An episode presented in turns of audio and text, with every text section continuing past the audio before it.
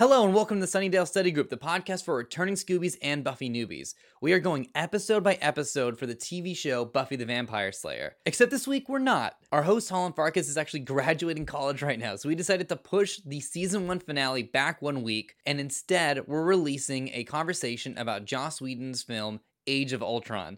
We never really intended for this to be released, but because Holland is graduating, we thought we would push this out. If you haven't seen the movie, this includes a lot of spoilers, so just press pause, go see the film, then come back, unpause, like unpause on your drive back. But if you want, go ahead and wish Holland happy graduation and enjoy our review and discussion of Age of Ultron.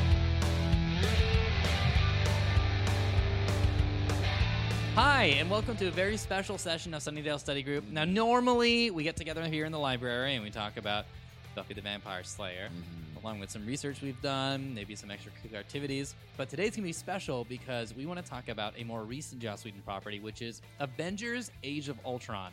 So we're gonna quickly mm-hmm. discuss our thoughts, the three of us, what we thought about it, how we felt about it, reactions people have had to the movie because it's been such a mm-hmm. huge thing on the internet. We just thought that it was, you know, let's just get together one of those nights, hang out, let's chat about it. So let's take it away. Chris, what did you think of Avengers, Marvel's Avengers Age of Ultron? Well, I really enjoyed Avengers Age of Ultron. Um, however, I didn't enjoy it as much as I was hoping to, and I think that I felt that because of the success of the first Avengers, that Joss was going to have even more creative control this time around, and it did not feel that way at all. And in the interviews that we've read post uh, release, because now it's like it seems like the vibe on the internet is like Joss versus Marvel. Like basically, he's washed his hands clean of them, Right. And he is like, I'm done with this they it was the whole thing about how he really wanted the Hawkeye farm stuff and Marvel was like they hated that stuff and then they made him like put in that weird Thor prophecy pool with Chris Hemsworth looking fantastic.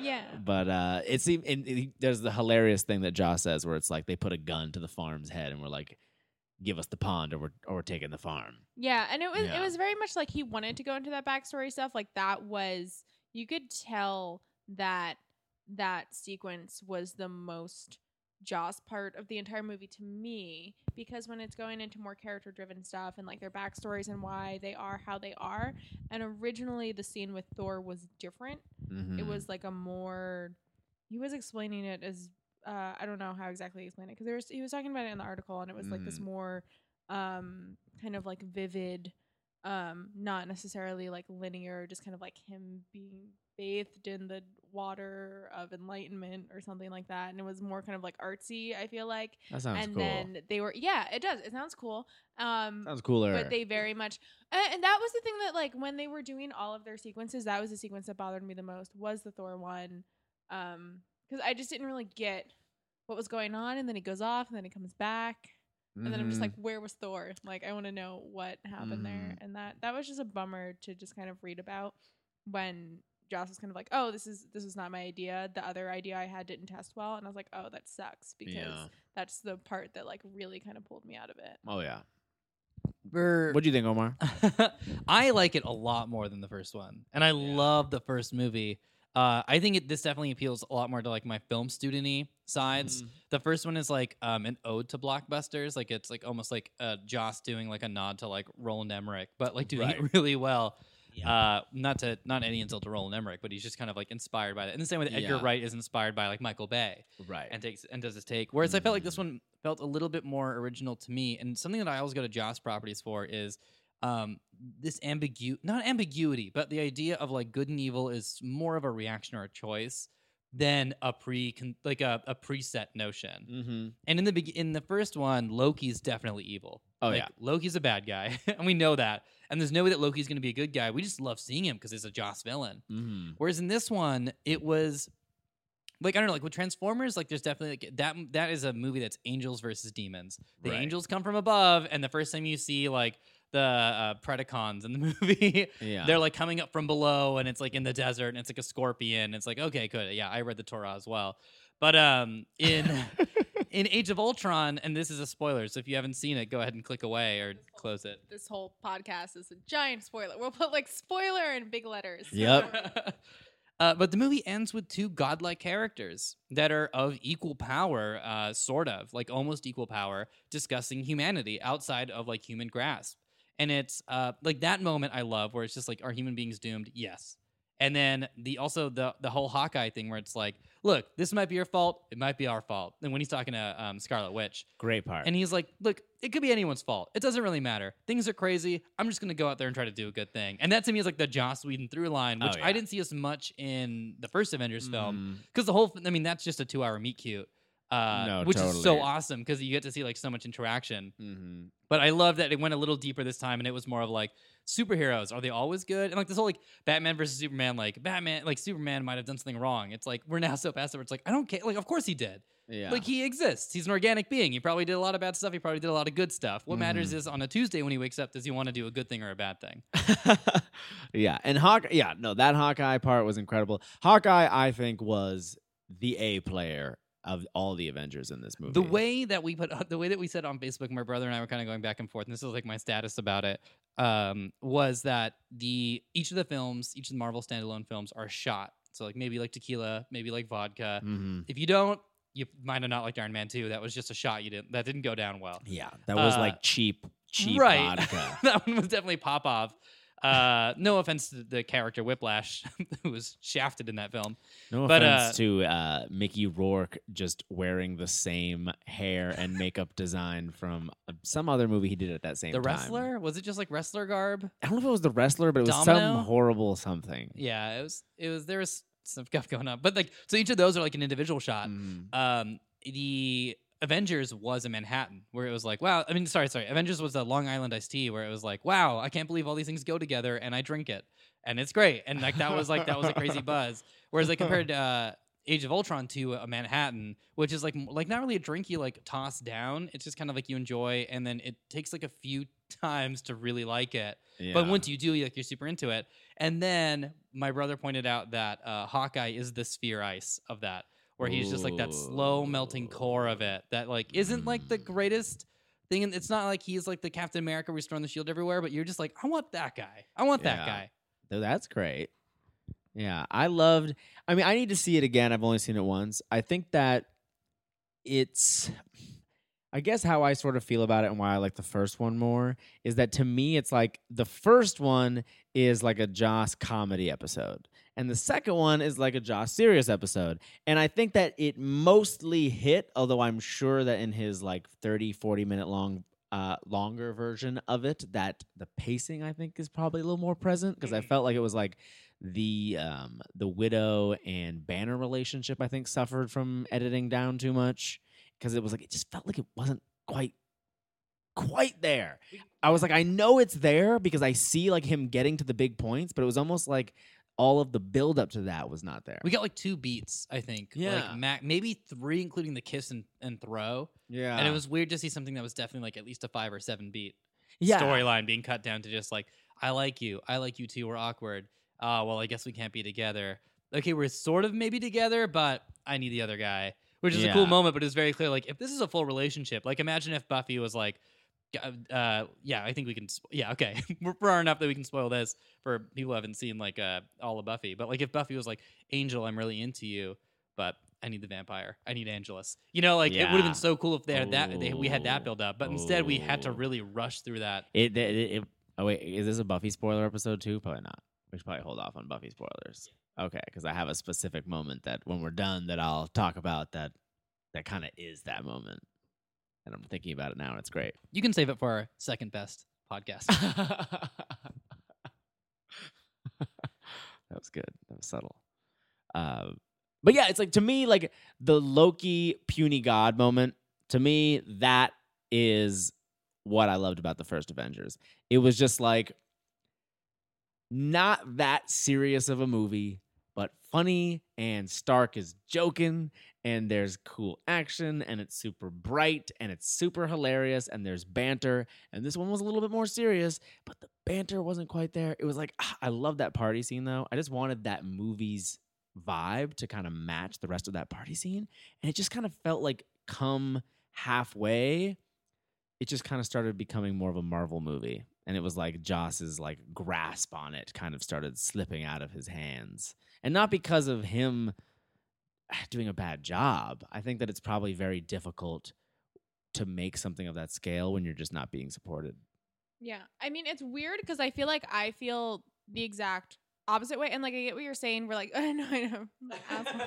Because the first one is very much like a Joss comedy. The second one is more dramatic.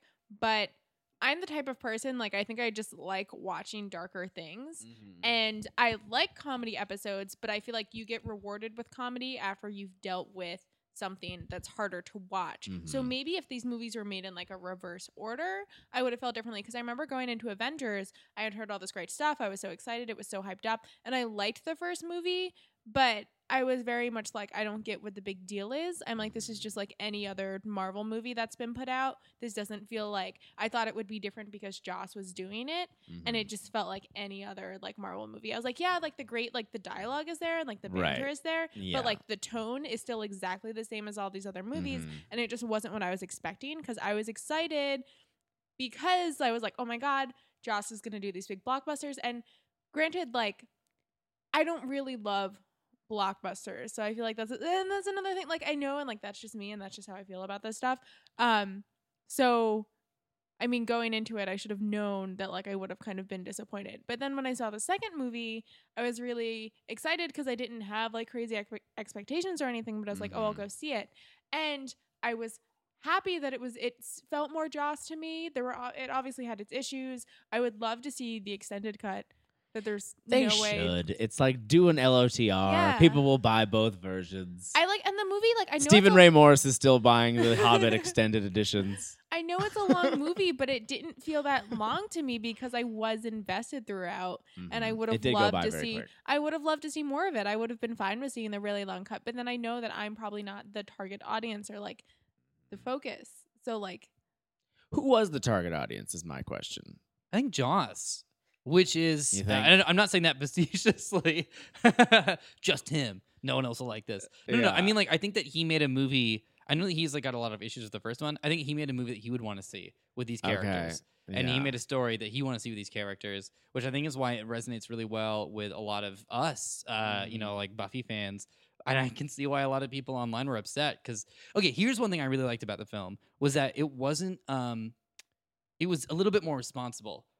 We didn't have like, like I love the Hulk moments from the first movie, and I really don't want to detract. It's like I, it's so hard for me to compare the two because they're totally different films. Right. I think in the first one we have a lot of moments where like the like you know Hulk smash and it's like yeah let it out like rip out like we want to see we go to blockbusters to see testosterone on screen and just be rewarded for it Mm-hmm. uh, whereas this one pulled away from that a lot where it was about like family and like looking out for people and sacrifice Mm-hmm. so we didn't really have room for like a lot of like you know what? We've been pretty good this entire time but captain behead this guy. And he's like absolutely. And he does like a crazy move and everyone cheers because it's like this moment of violence that like we just kind of want to see. There wasn't really any of that. And like the moment that like i would wish that uh, we could have stood up in theaters and clapped. And again if you haven't seen it don't stop. But it's the quicksilver sacrifice. Yeah. and that the Quicksilver thing. I was expecting a big death in this movie, and then it was spoiled for me that it was Quicksilver because of the fucking internet. Which, god damn it. Anyway, She's on it a lot. I'm on it constantly. Um, so Quicksilver's death in itself wasn't necessarily the hugest thing because he wasn't like a major Avenger, but it Mhm. was more Scarlet Witch's reaction to that, and then them saying, "Oh, she's going to be one of the new Avengers." That was the best kind of like backstory you could have given her because you were watching it happen Mhm. and just watching the twins' whole kind of like journey throughout, deciding like which side they were going to be on and kind of like dealing with the morality of the situation they were in. That was one of the most interesting parts of the movie for me. And I love Scarlet Witch, and she's great. Yeah.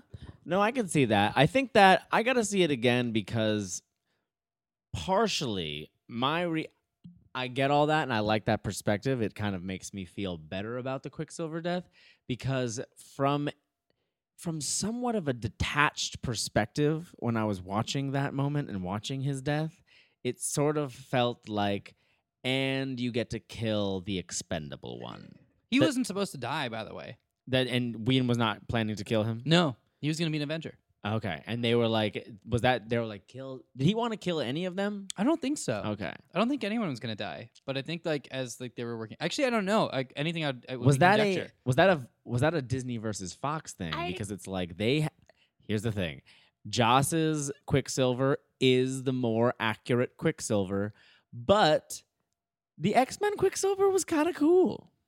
At least that one scene, that was a very memorable scene. That's a really cool scene, and I like the I like Fox's Quicksilver. I would say because like I liked what they kind of did with his. I don't know how how many times they'll be able to do it. It's like here's another slow motion scene where we slowed everything down. Yeah, I thought it was a cool scene, but uh, I mean, two issues that I have with Fox's thing is that's not Pietro. no, Uh, that's not No. Pietro Maximoff to me, and whereas this one is like this is like the guy that I'm just like yeah perfect like this is a guy that I would Mhm. hate to like be around, and that's exactly what how he plays in the comics. Mhm. And another is Fox had no idea what to do with him. Like they put him in, Yeah. and then he gets like, doesn't he get picked up by his mom as if like after school soccer like just got out? I He's- think so. He's literally he's in the first half of the movie, and then they like do this thing where they decide like because he's like too young to Yeah. actually go on these like quests with them. So like he's there for like the very first part of the movie, and they're like, "No, we can't. We'd feel guilty if we took you with us." Basically, like that's Yeah. pretty much what happens to him, which sucked. I feel like they could have done Uh-huh. so much more with him. oh, I'm I was sure he'll so be all excited. he'll be all over Apocalypse. Is my I guess. guess I don't. I don't even Because know. now they own him Yeah, but like, what? Where the fuck was he? Uh, not to sorry, uh, not to swear, Yeah. but in the movie. yeah, like where? Where the hell? Like he I think seriously he gets was picked listening. up. Yeah, There's a scene. There's a scene at the end of the movie where he's like watching the coverage on television of like the fight with like his Yeah. like, younger sister and like his family or Yeah. something. It's ridiculous. I think he was, you know, listening to Static X in his bat in his basement. No. Uh, I mean, yeah, he probably was. I just Mhm. don't agree with that choice. Yeah, no. No, I'm with you. I'm with you. But um, it's like why don't you want awesome things that's something i liked about uh, ultron is that like w- it's a lot but it's i think it's a very clean cut and i think it's a very clean script in the end yeah. um but it's just all these awesome things Mhm. okay here's something and this is like slightly contentious but i'm just gonna say it Yeah. i'll be a pretentious boy but we're spoiled guys Yeah. like we're so spoiled that we're in a position where like we can like talk about this movie and i'm not talking about us 3 Uh-huh. specifically i'm talking about the greater world where we're just like i give it like i've seen a lot of people online who are like i give it a b plus it's like that movie was huge like imagine if Mhm. someone walked out of gladiator and they're like nah it's a lot of talking it would have been like that was a ridley scott oscar worthy film like what the hell like do you do you know how hard these things are to make yeah. I you say spoiled. I'm just gonna straight up call people pretentious because one of my biggest things is I will go through and unfriend people when they do their like Facebook statuses where like all of a sudden they're like a film critic and they give like their very harsh review of a film that like billions of dollars were spent on and was worked on for years based on like Mhm. properties that have been existence for decades and are just like, I don't know, like, I don't know why they did this. They should have done that. Joss Whedon's an idiot. And I'm just like, no, we're not friends anymore. Like, I don't care about it. Like, You're if you- unfriending people me- based on this. yeah, like if you are just gonna like shit on something without giving me some sort of like educated reason, and if you can't like respect the process that like this movie has gone through, and I feel that way with a lot of things. Like even if I don't necessarily like something, I'll respect it, Mhm. and that's one of the biggest pet peeves I have when people just like shit on something and just like don't respect it as an entity or think about Mhm. all of the work that had to have gone into this and all of the like controversy behind it, as is the case with this movie. Yeah. I wish people, whenever they're just like, you know what, I would have done this film. I wish every single time someone said that, unless they're like, they were a director on the project. Like, if Joss is like, looking back, I wish I'd done that. Fine. But other people, they're like, you know what, what I would have done instead? What? I would have made a Facebook status about it. And I wouldn't have made the film because I'm not good enough to make the film. That would be an honest response. That would be a correct response. When it's like, I would have done this instead, you probably wouldn't have. Because if you would, you would be doing it right now. We don't live in a universe where, like, we, especially people in LA, it's just like, that was happening down the street from you. Like, if you got your shit together and actually, like, would put your money where your mouth is, you would be Mhm. doing these things instead of sitting on Facebook and just being like, God, I wish I did this. I'm gonna check out this BuzzFeed article about Corey Gazette. I don't, I don't do shit with my life. Anyhow, Oh my this is the Omar and Holland rant hour. About, Great. We went to film school. Sorry. Mhm. And I uh I know a lot of horrible Yeah. people. yeah, and I went to to writing school, so I don't know what exactly that different how that NYU has differentiates to my be the same way perspective. though. NYU. Well, there's like, cinema studies, there's Yeah. film, and there's dramatic writing. And as dramatic writing, we were sort of, we were kind of like the down the hallway, small rejects club. Okay, I mean, so you're like you're like WLPs at Emerson. You wouldn't get that, but if anyone who goes to Emerson listens to this, they will understand. probably we Do you were. guys get it? It's pretty Yeah. good, right? Uh-huh. WLPs. Uh, we love. Wait, I think I'm already off. Mhm. No, WL. It's writing, literature, and publishing. Mm-hmm. Oh, yeah. Nope. So I we think love that, penguins. Right. So I think that it's kind of like whenever I'm watching these things, it was like at one point I I'm not generally seeing shots. I'm not generally looking or even absorbing that stuff. I mean, I'm sure I'm absorbing it, but I'm not paying attention to it that much. So for me, I'm mostly paying attention to words and the things that are coming out of people's faces. And I think that the reason I favor the first Avengers so Kisses, much vomit, kisses, really, yeah. vomit, exactly. Tongues, you know. Just I'm not even gonna keep listening. that movie had some great air. Yeah. some great air coming out of his mouth. It looked great. But the the reason I like the first one more is it was just because I felt like that aspect of it was so much smoother. It's like when I'm looking back at Ultron, it's like the banner and Tony scene comes to mind where they were Which first one? going where they kind of first started talking about how they were gonna make Ultron happen. Okay, in the beginning. Yeah, and I was like, this scene is accomplishing what it needs to, but it wasn't. It, it felt like a very efficient scene, but it didn't feel like it was. There weren't those like just digestible bullets of fantastic dialogue that I really wanted. It's not a meme film. right. It's not a meme film, and that's Mhm. something that like I was concerned about when um uh I saw me and I went to go see it at the uh the Skype Marvel uh like opening night Thursday event, and Oh, like wow. walking out of that, I was like, I see the thing is I don't know if Tumblr is gonna like really attach to this film because Yeah. there's not like all these like Tom Hiddleston moments, but yeah. I kind of feel like it moved out of that a little bit, which I'm excited to see Marvel do because I know that Marvel's very conscious of that, and Disney's very conscious of that. That they want to make these little bites that they can sell and make T-shirts of. Totally. And uh, Mhm. then the, the second time I was watching it, that's when I was like, you know what, I'm in this. This feels like a grown up film. And Mm-hmm. I don't mean that in the sense of like kids' films are dumb because I, you know, I'll watch a hundred animated films before I go to see like one Oscar film because I'm just like, Mhm. wow, that's emotional garbage. Whereas Frozen is like actually like deep and talking about something. Mhm. Sorry, Theory of Everything, but that's how I feel about you.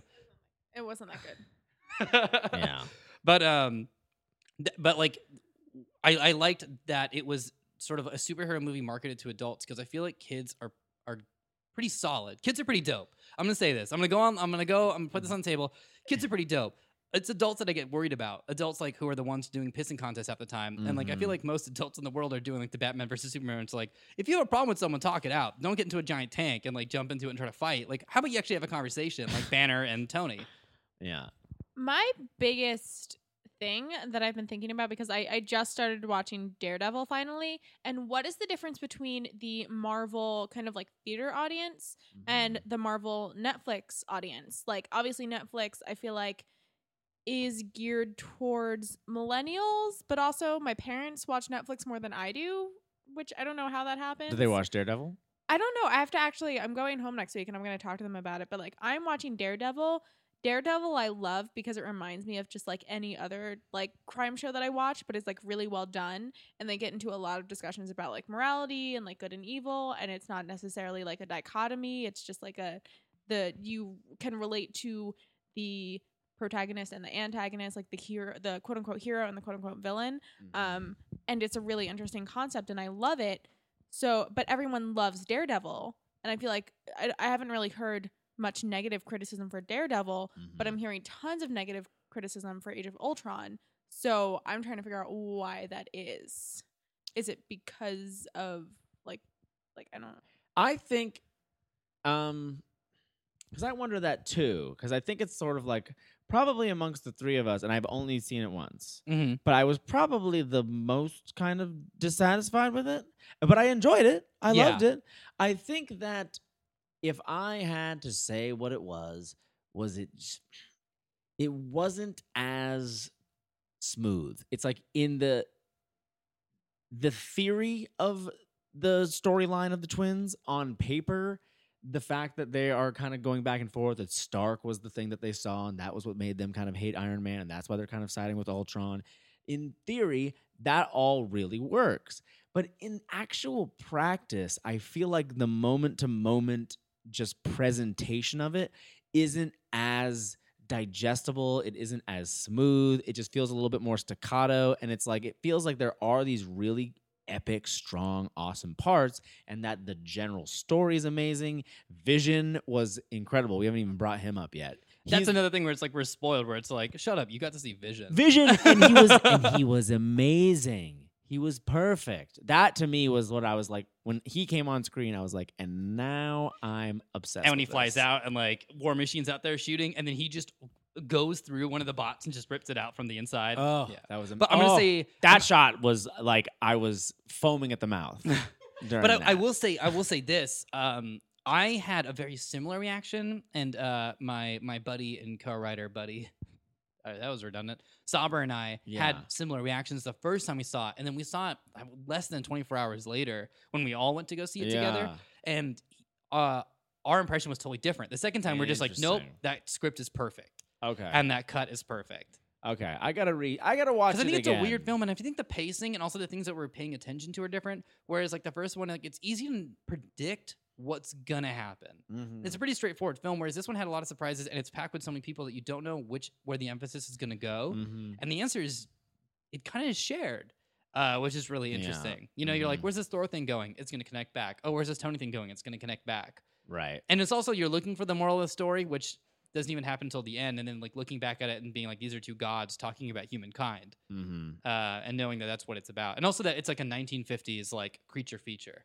Yeah. Of it's a robot sci-fi. You know. Yeah, that's awesome.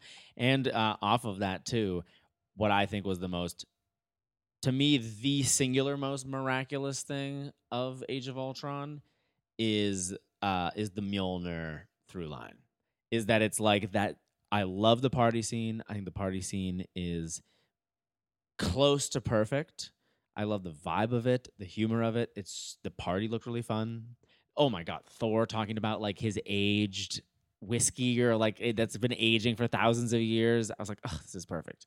But uh, them all doing the very memorable Mjolnir tug, and then when Vision picks it up, it's like that wasn't just a toss away joke. That was something that actually is very important. That to me was just ugh. That ugh, I loved it. Loved it. no, I agree. I totally love that scene. Am I allowed to bring up the Black Widow stuff? Because I feel like that's Oh, the I think one we other need thing to. that people. Yeah, we haven't touched on that yet. Okay, so I don't think that we can properly discuss Age of Ultron without bringing up all of the Black Widow controversy that has been going around. I, I believe it's called Widowgate. Widowgate because everything is a gate. Whedon, Weedo, Whedongate. Whedongate. I like Widowgate. It should be Widowgate. Widowgate. Um. So basically, I I want to say that this is being blown out of proportion. Um. I think there are a couple issues going on here. One, Black Widow is like the the female Avenger. Like she is the female representation in this group of superheroes. So first of all, that's a lot of pressure on her character. Secondly, there were a lot of scenes cut from this movie. A lot of them having to do Black Widow. Um, I don't know specifically if there were like more Black Widow versus like other characters, um, but there was some stuff cut out that could have like developed into her character more. Um, and also, I feel like people are just misinterpreting things that happened in the movie. The biggest kickback that I have heard is from um, her line to Bruce, where she's talking about how she was sterilized when she was trained to be an assassin, and she refers to herself as a monster um, when he refers to himself as a monster. And I don't think she was referring to herself as a monster because she was sterile and couldn't have children. That doesn't make sense. I think she was referring to herself as a monster because she's a trained assassin Agreed. which is the obvious jump. So the I've seen this one specific post going around on Tumblr where they're like, "Why is a woman a monster if she's infertile?" Like, "Oh my god, like that's that's not feminist. Like this is the worst thing ever. Like fuck Joss Whedon. Like blah blah blah." And I'm like, "No, like that's that's not how you should have interpreted that statement." Yeah, it's like, do you really believe that that was what was said? Come on. That's one of those like Amy Poehler. Really? Really? No. It's like I feel like all of the specific issues of the that this is like somehow misogynist is just the way it's being expressed is so hostile and casual and cavalier that it's very no one is putting out like a wonderful argument against these things. It's all just hate speech. It feels like. Well, I feel like there's like a lot of anger. I mean, anytime you have like a, a bunch of guys representing like a, a woman character, there's going to be sexism inherently. Mhm. That's just Yeah. was what can it's what's going to happen. I think the I think one of the issues we could argue I think back and forth, and we're also arguing against like sometimes faceless arguments, like especially with that conversation. Like I have my own take on it, which is like you know Banner is kind of just being like a little bit of a crybaby and being like I can't have this, like woo, like feel bad for me, and she's like my situation's way worse than you, bro. Like Mhm. you hulk out sometimes, and like you know Tony had to punch you a little bit. Right, Like, right. here's my situation, and I still want to like find like a life. Like I still want to keep moving forward, whereas you can't Mhm. do that. I thought it was way more emotionally deep than than Banner's situation, Yeah. and I I love that, and and Widow's definitely a hero in my eyes for it. But I I think that we I don't know. I feel like lots of times like we get hung up on the idea of there being like a perfect representation, like the idea of like like for me, this is me speaking. This is not. Here's what I think the future should be. Here's what I think that all humans should, should subject themselves to. As much as I think of myself as an Ultron, uh, uh, it's definitely something where it's like I, I've heard like a lot of comments where it's like you know people are like, well, we want s- strong female characters, and I'm like, yeah, I want to see really strong you know uh, women characters on on the big screen. I want to see I want to see as many as humanly possible, and I want to see like way more than we have right now. But that also includes emotional depth. And anytime I go to see a movie with like a strong guy, like Man of Steel, uh, or even I have this issue with The Dark Knight, where like his girlfriend, again, spoiler, if you haven't seen Dark Knight, click away. Mhm. His girlfriend dies and he doesn't care yeah. at all. Like he he holds his mask and he goes like, Alfred, what should I do? And Alfred should be like, oh, you should like take two months off and like In Dark Knight Rises? no, in Dark Knight. Oh, okay, okay. I know. Never mind. I thought you were referring to Talia. Oh, again, spoiler. That issue. Everyone knows Talia. Okay, not everyone knows, but spoilers. But that was that was my issue. Dark Knight Rises was more of an issue for me than Dark Knight. Well, Dark Knight, like, there's no emotions in it. Like, I watch it for the Joker parts, but it's Right. the worst of the Batman films for me because, like, he goes is. through no emotional arc. Whereas the first one, he's sort of reacting to grief and injustice. Like, he takes Mhm. the gun to the courthouse and, you know, he gets slapped across the face. Like, I love that whole interaction. I'm also a very emotional person. I want to see, like, superheroes that are emotional superheroes and not just, like, gods of Scientology who are just like, Right. if we, you know, conceal, don't feel. Uh, and the end and Dark Knight Rises, he finally gets past the death of his parents. Whereas in Dark Knight, everyone's like, "This is so awesome." It's like, no, Bruce is like an asshole in this movie because he's like not going through anything and like isn't feeling human feelings. And to me, that's not a heroic choice. To me, that's Mhm. cowardly. And Yeah. for Widow to interact with her feelings and her fears and face them and be honest about them, that's something that's very brave and something that I liked about it. And so it hurt me personally when I heard people attacking that scene. And you know, if if if however you perceive it is how you perceive it, I'm definitely not going to say like it's not misogynistic. Speaking as a guy, anything I do is just inherently misogynistic. There's just no way you're going to get around that. Mhm. But I I like that scene and I thought it was very powerful. And for people to not get the same reaction that I did worries me because like I'm just like that was so cool. Like she's so boss in that. And I Right. loved it so much because of that. Yeah, and I think also there's this stigma against love that I find troubling. It's like love is universal. Love is how life is created. Every character pretty much in this movie has had an established love connection, and it doesn't diminish the male part and it doesn't diminish the female part. It doesn't diminish Thor or Jane because they love each other. And it doesn't do that for Tony and Pepper either. So the fact that Widow is treated like just because she finds love, that somehow that is no longer okay, I find very troubling because that's just how life is. And I what I really liked about the Mark Ruffalo response, do you know what I'm talking about? Where it was like on Twitter, someone was like, Oh, he he like boiled her down to a love interest. And Mark Ruffalo said something to the extent of like, no, Banner's the love interest. It's like she is the leading figure. It's sort of like a reverse primacy effect. Primacy effect is like when you Mhm. first meet a character, you automatically latch onto them.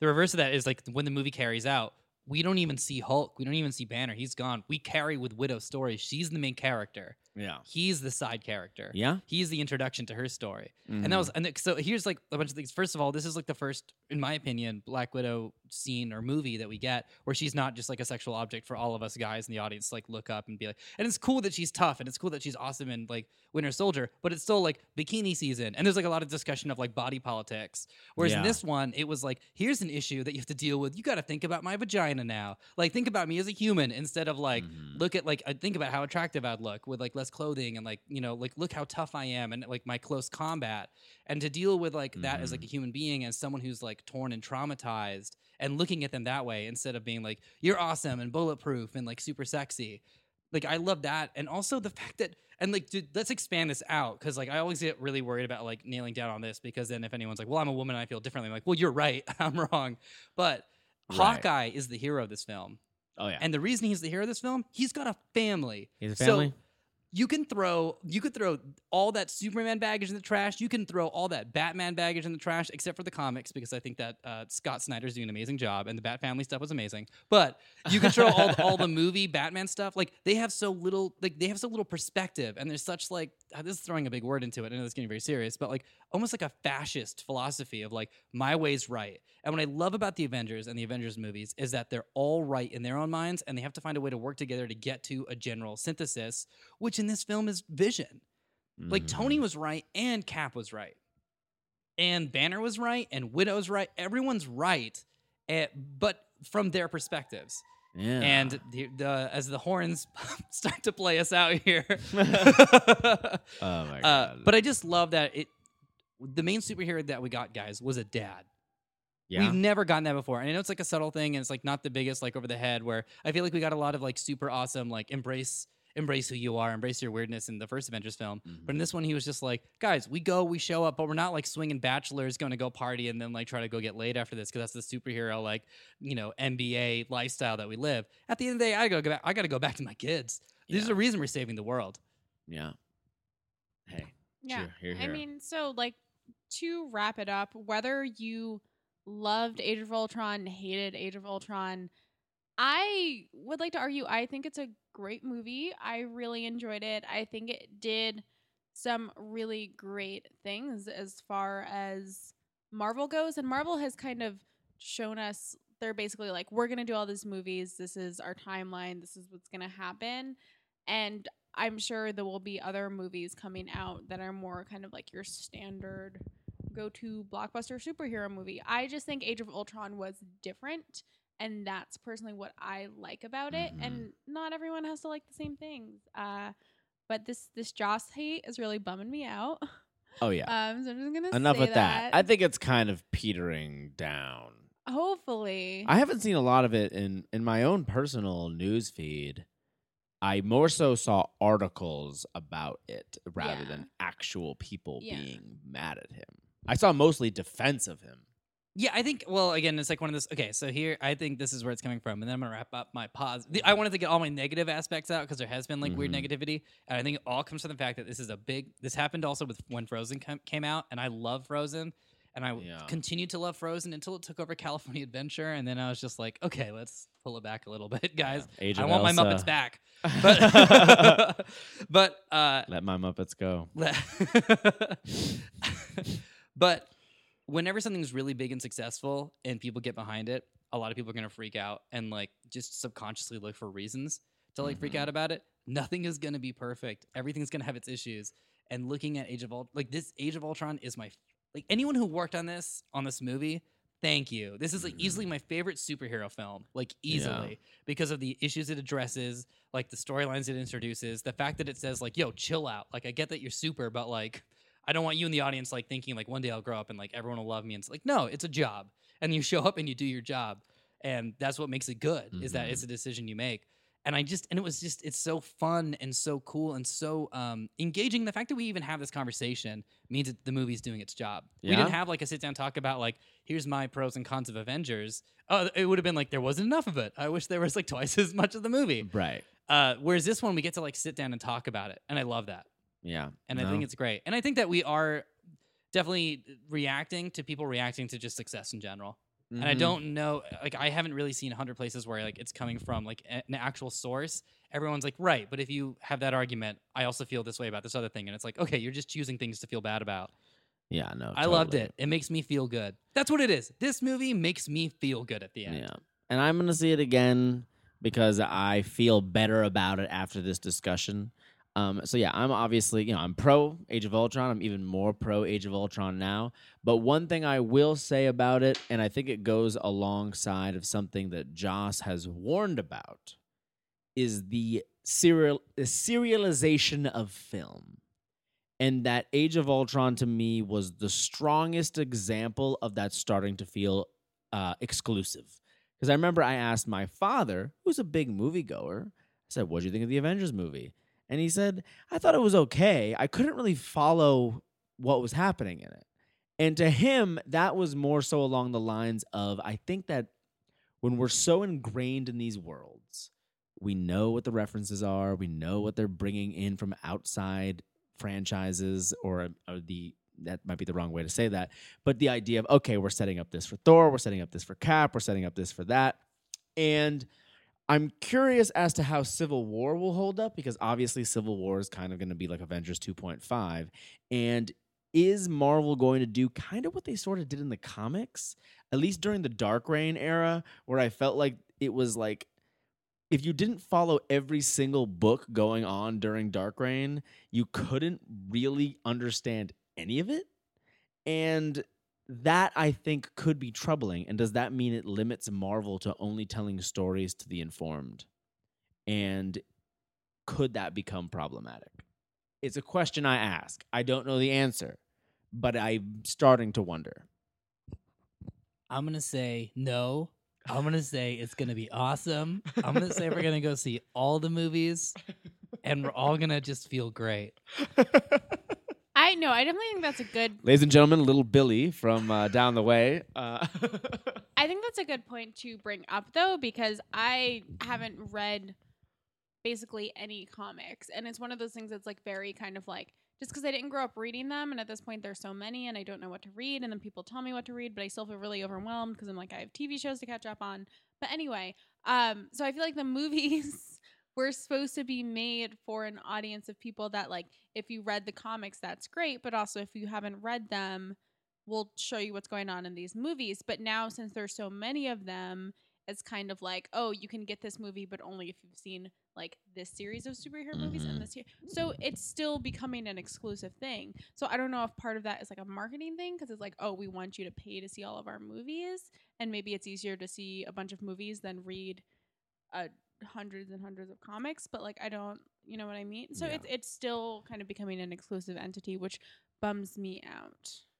I Yeah. think as like a as more of a film person because I feel like film should be able to stand alone. Like it's cool when you get more out of a film from seeing other films or reading like books or something like that. Um, but I think films should be standalone because that is what Mhm. they are set out to do. Yeah. I think so too. Uh, to fully wrap up, I think that we can quote the end of the film when Natasha's talking to uh, Nick Fury, and it's nothing lasts forever, and he turns around and goes, "Trouble." Trouble does. Yay! So that's. I also. I just want to say no. I can't talking. It's But I just want to say I was really excited Hashtag. when Joss joined the kind of like Marvel franchise for Avengers. I was very much like, okay, cool. This he's not indie per se, but it's like this director and this He's cult. showrunner. Yeah, this He's kind of like cult cult master. showrunner, cult director that I really like all of his stuff is going to come into this arena that I don't necessarily love, but like maybe with his like touch to it, he'll turn it into this amazing thing. And like I think I just expected the Avengers to have more of Joss's kind of like mind to it, and I feel like he thought it would too. So I feel like I am weirdly in the same position as Joss. I can at least like empathize with him, where it's kind of like I thought this was going to be a thing that was very much my thing because I was the director, but ultimately I'm working for a studio Mhm. and I only get so much say. So I feel like that's that's why Joss left, and I'm just gonna mount any disappointment that I have in the franchise to that. But ultimately, I was proud of Age of Ultron. I like Age of Ultron. And I'm very proud of Joss. If you ever listen to this, which you won't, We're proud, Joss. we're proud of you, Joss. We're behind you. changes are hard to make and i think that like if you make a bunch of subtle ones that slowly change a culture it's something that could be like slightly thankless i mean you'll make you know maybe a million or two million dollars but other than that it might be a little thankless and it might be hard for us to detect we now live in a world where and, you know we, we've said several things about black widow and i think that's the more the through line of that is make like be angry Be Mm. angry about it. Be angry that there's no Black Widow toys. Be angry that That's like we didn't get enough Widow screen time. Be angry that we only have one woman Avenger. Like let's get angry about all these things and let's funnel that into making sure it happens. Mhm. Let's make sure it happens because Joss put that is sounding like a little very culty, but you know, like the that whole team put that in motion, and every Mhm. single Marvel film has been about not the testosterone levels of these superheroes. It's not a punch out like some trailers that I didn't like, but this has been, but this has been like uh, like uh, Stephen, our friend Stephen Moore said. Thor is about him learning how to be more domestic, and that's how he earns Mjolnir. It's not because he can punch out the bad guy. It's because he's willing to sacrifice himself for his friends, and he learns how to cook for his girlfriend's pseudo dad. we are moving in a super solid direction, and if there's any fighting that goes on, it sounds Mhm. like th- these are very stressful films to make. But I feel like Marvel is definitely pushing us in a more positive and open-minded light than previous superhero films, and that is Mhm. so fucking baller. There's no way to even measure that. Yep. And by Infinity War, Captain Marvel, Scarlet, and Widow are going to be on the Avengers. And they're going to be leading them. Not wait. Yeah. Yeah. All of my articles of clothing are going to be Captain Marvel related, Yeah. except for like my Miss Marvel scarf. Cool. Thank you guys so much for joining us about the discussion of Age of Ultron. Uh, this is a huge thing, so we just like you know we felt like we needed to chat about it, Mhm. and uh, we will talk to you guys in a few days when we pretty much I think we wrap up. We'll be Mhm. done with season one. Prophecy Girl is next Tuesday. Yeah. Wow. Oh, yeah. All right. Pack up your bags, pack up your books. We'll see you for the season one finale.